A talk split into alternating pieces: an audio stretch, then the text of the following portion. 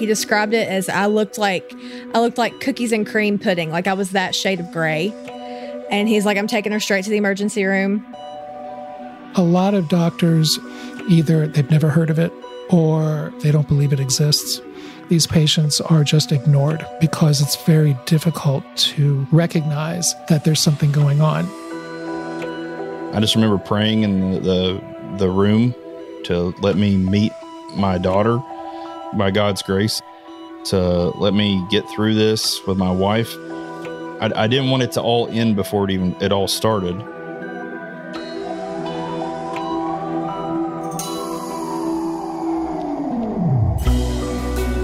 How terrifying would it be to fight an unknown enemy, one you didn't recognize and didn't see coming? What if that enemy was coming from within, a disease that even doctors couldn't identify? Nearly half of all Americans suffer from some chronic illness, and many struggle for an accurate diagnosis. These are their stories. I'm Lauren Bright Pacheco, and this is Symptomatic.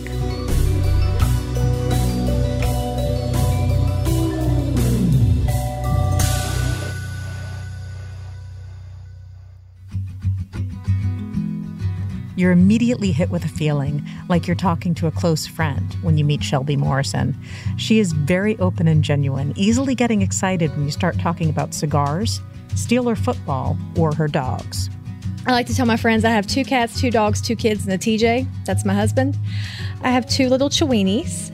One is huge, and the other one is teeny, teeny, tiny. Wait, you have to tell me, what is a chiweenie? A chiweenie is a chihuahua and a wiener dog mixed together. So it's safe to say you're an animal lover. I will die petting something that I shouldn't. I love all animals. If a brown bear was in front of me and it looked like it would let me pet it, I'd try.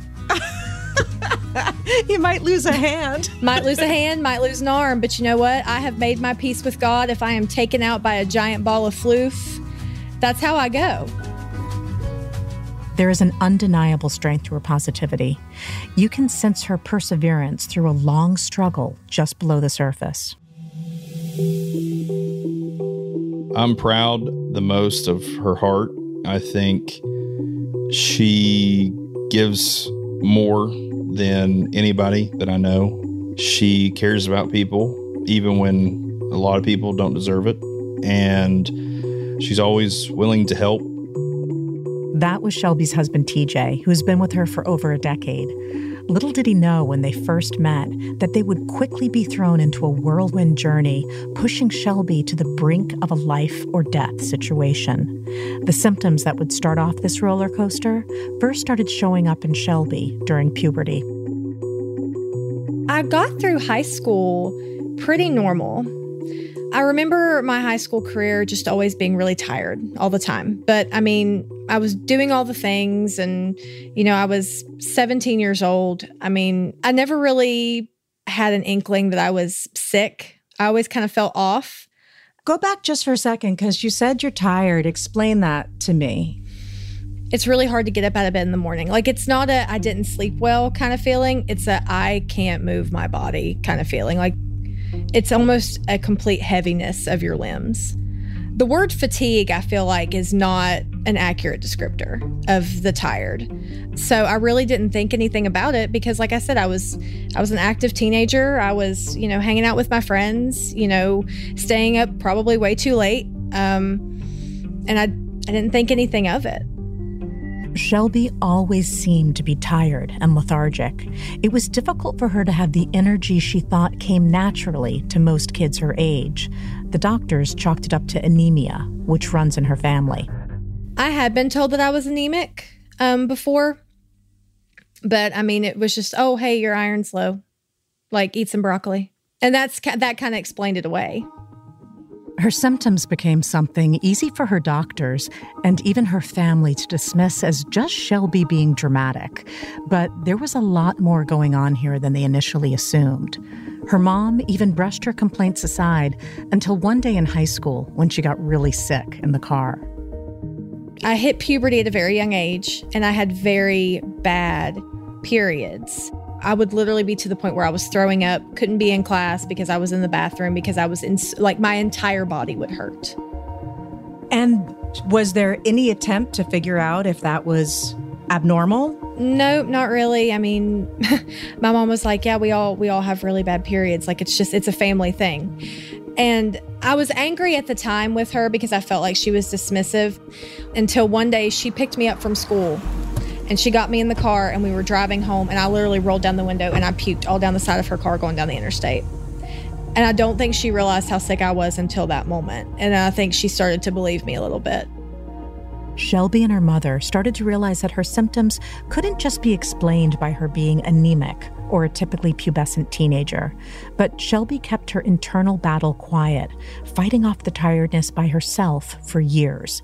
That was until she landed in the emergency room while she was away at college. I feel like I am just death warmed over. Like, I can't function. And so one morning, I called my boyfriend, who I was dating at the time, not my current husband. I was like, I can't breathe. Like, I feel like I'm suffocating. Like, I feel like I'm dying. Like, can you please drive me home? What was it about the way you were presenting physically that he was like, we're going straight to the hospital? His mom was a nurse. And so he looked at me and he's like, you're gray. Like, he described it as I looked like cookies and cream pudding. Like, I was that shade of gray. And he's like, I'm taking her straight to the emergency room. And they're like, something's not right. And so they admit me. And they're like, hey, did you know that you have mono? No, but that tracks. Like, I had no idea. I didn't know what mono was. And they're like, yeah, you've had mono. And my mom's like, well, that explains why your throat was really sore and why you felt like crap. But this bout of mono wasn't one that she could easily get over with some rest and fluids. Shelby was in the hospital for nearly 3 weeks trying to kick this virus, even with her history of anemia, sickness during her periods, and then this severe case of mono. There was no digging further to see if they all tied together. Yeah, it's so interesting how mono is downplayed as just like a rite of passage. Yeah. But it sounds like you were experiencing, even at the time that you thought it was just mono, very severe symptoms. Yeah. I mean, that's the turning point for me. That's when my life completely changed.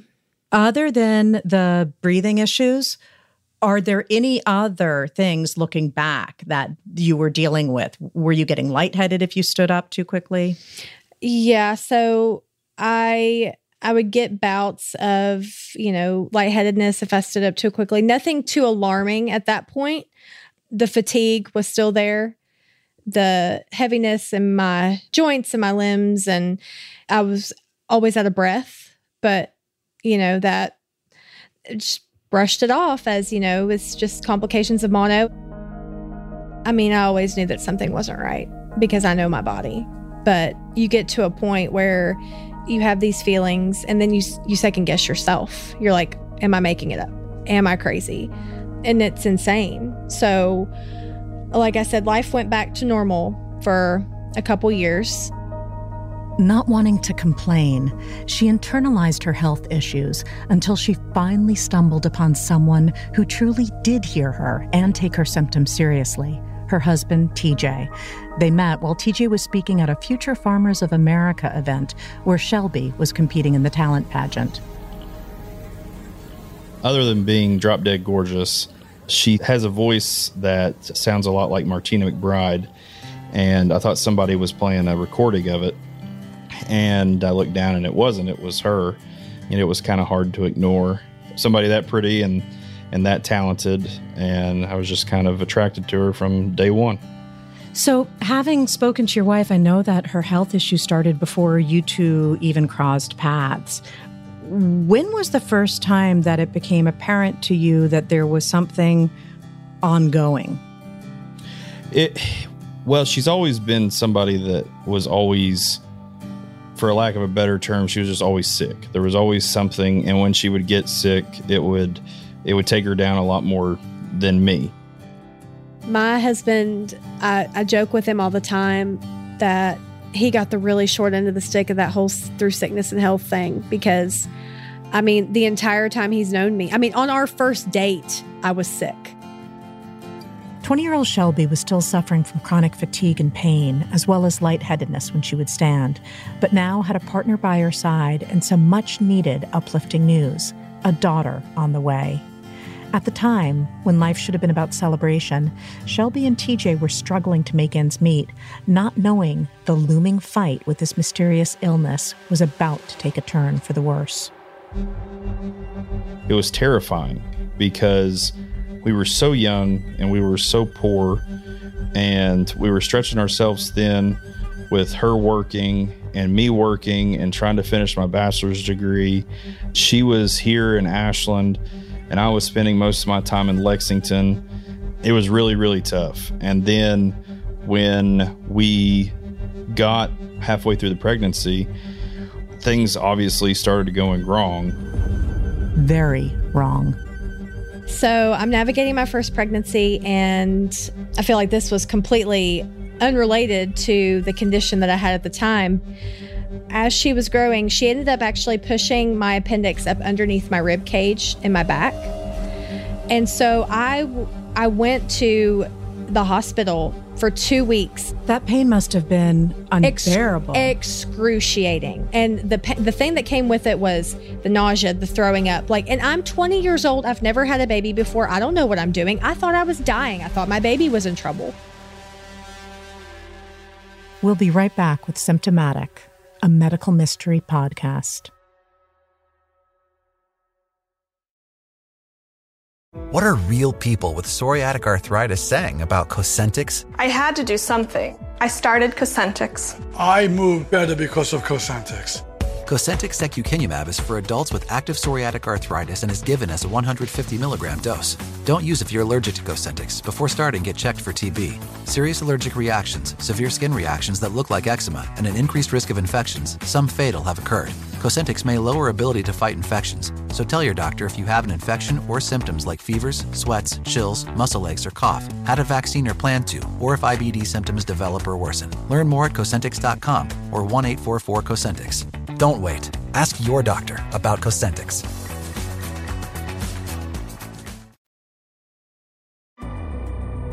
Now back to Symptomatic, a medical mystery podcast. Shelby Morrison was in and out of the hospital for 2 weeks trying to find out what was causing her this constant, overwhelming back pain, with no headway into finding out the source of the problem. It worsened to the point where Shelby started vomiting uncontrollably, and the pain became unbearable. She rushed to the doctor. I screamed. And he was like, I don't know what's wrong with you, but we're getting you upstairs right now. And by 10 o'clock that night, they're like, oh, hey, you're having surgery in the morning. I just remember praying in the room, you know, to let me meet my daughter, to let me get through this with my wife. I didn't want it to all end before it all started. They ended up taking my appendix out, and apparently if it would have 24 more hours, it would have burst, and it probably would have killed us both. I mean, that's how close we were. And it was all because of dismissal by medical staff. And again, I don't understand a lot of things in the medical field, but to me, it's pretty easy to get an ultrasound ordered, the thing that ended up saving her life. We live in an area of the country that sees a lot of young pregnancies, a lot of unmarried pregnancies. Unfortunately, a lot of people who do try to game the system for pain pills, and there's a lot of addiction in our area, and I get it. But, you know, we weren't that. And we tried to convey that, and it didn't seem to matter. We were just approached as if we were a statistic. A seemingly unconnected emergency appendectomy that saved Shelby's life and her baby's life with just hours to spare. And just as this young couple thought things were calming down, trying to navigate the usual excited nerves of new parents, more complications show up for Shelby and their child. I'm only like 4 weeks post-op. I started having to go back to the hospital again because I just felt, I felt like I was having a heart attack. Turns out my blood pressure was at stroke level. and they couldn't figure out why. I was having preeclampsia, but I didn't look preeclamptic. Preeclampsia is a potentially dangerous complication of pregnancy.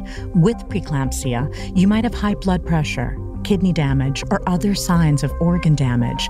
Left untreated, preeclampsia can lead to serious, even fatal complications for both mother and baby. I wasn't swollen. I wasn't retaining fluid. But you hooked me up to a machine, and I was 168/114. Now, explain to me what that feels like. I know what that sounds like in terms of the numbers, but what does that feel like? It feels like you're running a marathon and you're sitting still.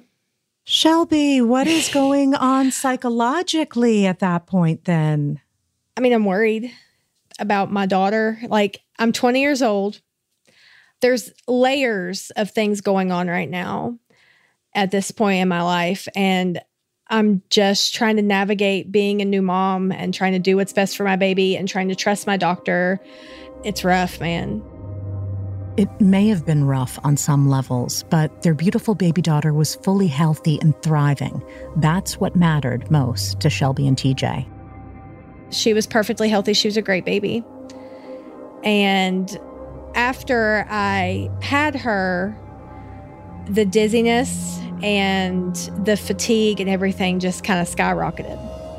My body kind of freaked out after that. But I just had a baby. I'm a new mom. I'm not sleeping well. You know, I'm trying to breastfeed, and I'm trying to do all these things, and these hormones are just rushing through my body. Close to a year later, they would welcome another child, a healthy baby boy. And then after my son was born, I experienced my first migraine. I'm not very sensitive to sound, but I am very, very sensitive to light. And my migraines affect my whole body. So when I say I have a migraine, my eyes, they throb and they hurt. It feels like there is a headband going from one ear to the other of just like ice picks jabbing into my brain. My migraines go all the way down through my spine. It literally hurts in my entire body, to the point where I get nauseous. I throw up. Like, it affects my GI system. Like, I can't hardly eat. I can't hardly drink. Like, water will make me sick when I have a migraine. Add debilitating migraines to the quickly growing list of symptoms, all at a time when this young family should have been focused on creating foundational memories together. Oh, this should have been the happiest time of your life. In some ways it was, but in a lot of ways it wasn't. And looking back on it now, I wasn't the mom that my kids needed. And I wasn't the mom that they deserved. And I'll always beat myself up for that. But you were sick. You were so sick. And now they're old enough to understand. And in some ways, I still feel like I'm robbing them of some experiences in their childhood, because I physically can't do some things that they want to do. But they're old enough now to where they're able to understand a little bit better. And the way that my kids show me grace now, it's heartbreaking, and it's so moving all at the same time. Like, I don't even know how to explain it. Gosh, I'm sitting over here, I'm blubbering, sorry. The psychological stress of her body breaking down and not allowing her to be the kind of mom she wanted to be was taking a major toll on her mental health. Shelby's body seemed to be deteriorating at a time when she needed it most, at a time when her kids needed her most. As irrational as it sounds, I was scared to death that it's really even sounds stupid trying to say it out loud.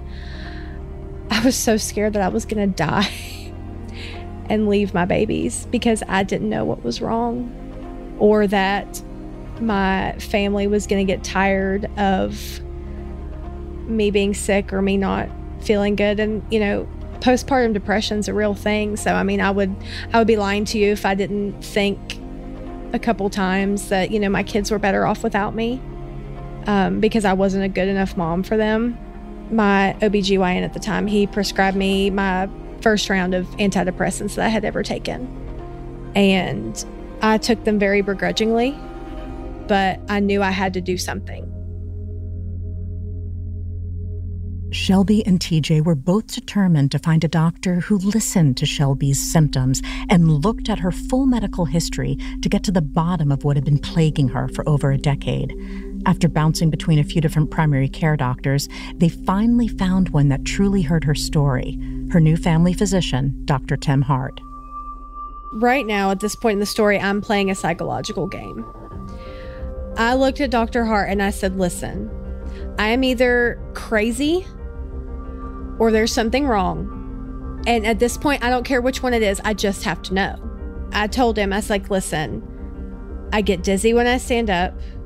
And I don't even really pass out. And it's not even a real dizzy feeling. Like it's almost like the room kind of spins a little bit, but it feels like my legs are going to give out on me.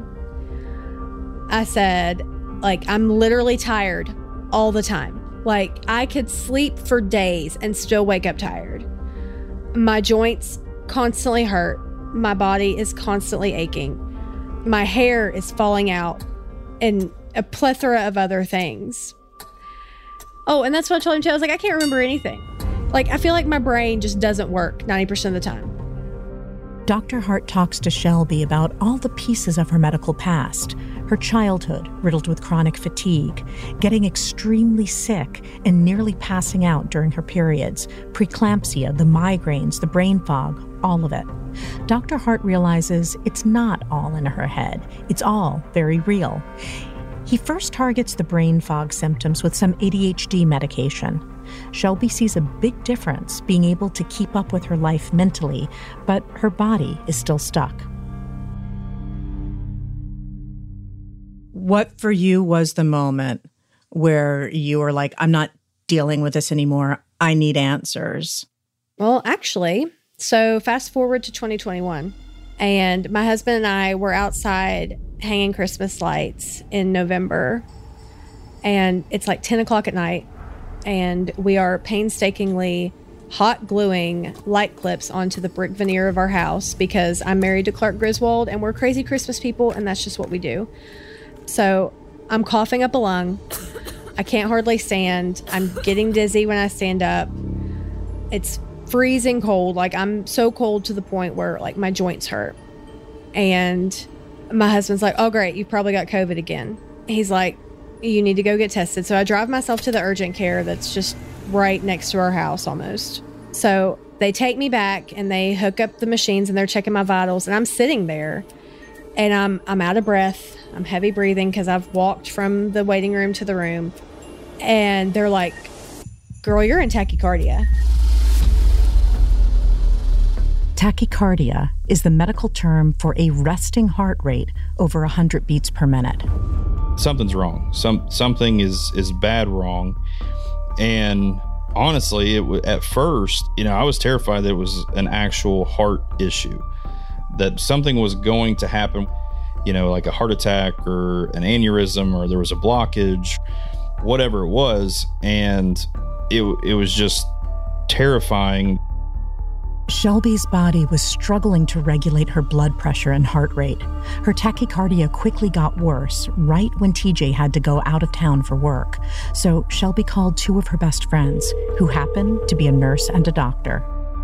I'm sitting on the edge of the ottoman, and he's trying to listen to my chest and do the whole basic workup. And the lights go out, and I go to fall forward.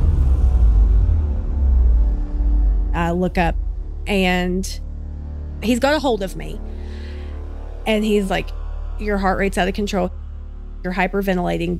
You can't get adequate oxygen. Like, Shell, you've got to go to the emergency room. I didn't know it then at that moment, but the next 3 hours were going to be some of the most traumatic experiences of my life. Shelby rushes to the ER with her heart racing and her body freaking out, hoping to get her condition under control before anything tragic happens. But the attending doctor isn't exactly concerned. I feel like my heart is going to explode at this point. And he's like, well, you look fine. He's like, you don't look like you're sick. He's like, your vitals look normal. He's like, I'll take you back and I'll do an ultrasound just to make you feel better. Like, he's doing me a favor just to make me feel better. The doctor just completely blew her off as if it was stress or anxiety. And it was just completely dismissive. And, you know, it was everything that I had not to march into the ER and give the guy a piece of my mind. But I knew at the end of the day that was only going to hurt Shelby's situation more than anything, you know. But it also helped the fact that we had one of my best friends, Chris, who is an MD and is explaining that this isn't normal. This isn't anxiety. This isn't, you know, they're not running the panels they need to run, that kind of thing, which led us into going to the right family care providers that did listen to us and got her some testing and got her to the right people. Dr. Hart was the health provider who listened and did more testing. Shelby went to him the next day knowing anxiety didn't explain away her heart issues and battle with tachycardia. Dr. Hart re-looked at Shelby's medical history, reconsidering her tough battle with mono in a different light. He had an idea of what may be going on and referred her to a specialist, Dr. Van Daren, who finally had the answer. I'll never forget the day that I walked into Dr. Van Daren's office. It was one of the happiest days of my life. Like, I will put it up there with, like, my wedding day and the birth of my children. And he's like, hey, you know, what are we seeing you for today? And I tell him a little bit of what's going on. And as I'm talking to him, it's almost like he's not even listening to me. He's looking at my chart. And he looked at me. He goes, you know you have POTS, right? Huh? He's like, yeah, your textbook POTS. Well, I saw something about that on the internet. And he was like, yeah. He's like, because it's pretty much only, it lives on the internet. There's very few doctors that even know what to look for or know what's going on. He explained to me that, he said, we're seeing a rise in POTS patients right now because, he said, 90% of autoimmune or autonomic nervous system disorders are triggered by a virus. He said, and you've had the big two. He said, so I don't know really what triggered yours. He said, because you've had Epstein-Barr and you've had COVID-19. Shelby's battle with COVID just intensified her POTS symptoms. The fatigue, the dizziness, the migraines, the mono, aka Epstein-Barr, the preeclampsia, the brain fog, the blood pressure and heart rate troubles, the tachycardia, all of these symptoms pointed to a mysterious illness that had been plaguing Shelby for 13 years. And now there was a name she could put to what she'd been suffering from, POTS. Dr. Jeff Boris, a pediatric cardiologist specializing in autonomic disorders, explains more. So POTS, or the postural orthostatic tachycardia syndrome, is a dysautonomia. In POTS, what happens is patients have this malfunction of their autonomic system, and they get extremely debilitated due to lightheadedness, tachycardia, severe nausea, fatigue, cognitive dysfunction, or brain fog, as people are recognizing this term, I think, in the setting of long COVID, and many other symptoms that can come along with this as well. Why do you think that it is so difficult to diagnose POTS? So what happens is a lot of doctors historically have not recognized that POTS exists. Either they've never heard of it, or if they have heard of it, they don't believe it, or are just not aware of it. So that's part of the problem. And in the Big POTS survey, half of patients took at least 7 providers before getting a diagnosis, and about a quarter of patients saw over 10 providers before getting a diagnosis. I think the other issue, though, that plays into this is that there is anywhere from a 3.5 to 1 to a 5 to 1 ratio female to male patients. So with that female predominance, this is something that's been a problem in medicine for decades and decades, is that female patients who have symptoms that are, quote, invisible, are shunted aside, dismissed. So a lot of these patients are just ignored, because it's very difficult for people to recognize that there's something going on. A journey to a POTS diagnosis is not short or easy for many people. For Shelby, it was long. long overdue, and that made hearing her proper diagnosis all that much better. But what did that mean to you? Oh my gosh, like it meant the world. It meant the world. Like I was able to put a name to what was happening to me. It was a start. And it finally put the chip on my shoulder to where like I knew I wasn't crazy, and I had been gaslit for so many years. So some relief. It finally has a name. But just having the name doesn't get rid of the symptoms. Shelby and her doctors are still working to find a treatment regimen that helps her manage her symptoms and gives her back the lifestyle she deserves. She's currently being treated with bi-weekly IV fluids because dehydration is a complication of POTS that can make the other symptoms worse. It's helped me to understand my body a little bit better. I'm still on my POTS journey. There have been highs and lows. It's been a definite roller coaster, but we're still trying to figure out a treatment plan that works for me because I'm kind of like a gremlin. I can't get too hot. I can't get too cold. Don't get me wet. Don't feed me after midnight. Like, it's hard to keep it in balance. I mean, we're still pretty clueless as far as what's actually happening to these patients. We suspect that a fair number of them are having POTS due to an autoimmune phenomenon. Until the medical community discovers more and has it integrated into the widespread medical curriculum, there will be some ongoing misunderstanding about this syndrome, something Dr. Boris is very familiar with. What would you say are the most prevalent and frustrating misconceptions that people have about POTS? Patients are told pretty frequently that it's just anxiety, or they have an eating disorder. That's one of the really bad ones. So one of the problems that we can see in these patients is what we call GI or gastrointestinal dysmotility, meaning their intestines just don't work right. So they are nauseated frequently. So I think the two biggest ones that I would say would be being accused of having a psychiatric disorder or being accused of having an eating disorder, which certainly falls under the psychiatric realm as well. Shelby spent 13 years fighting these misconceptions and defiance to embrace POTS as something to consider when diagnosing patients.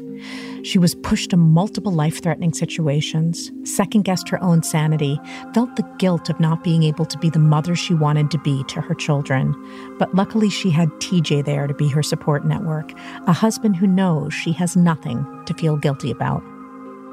The hardest part for it is just trying to convey that I'm in it for life. Whatever happens, however it works, we'll get through it.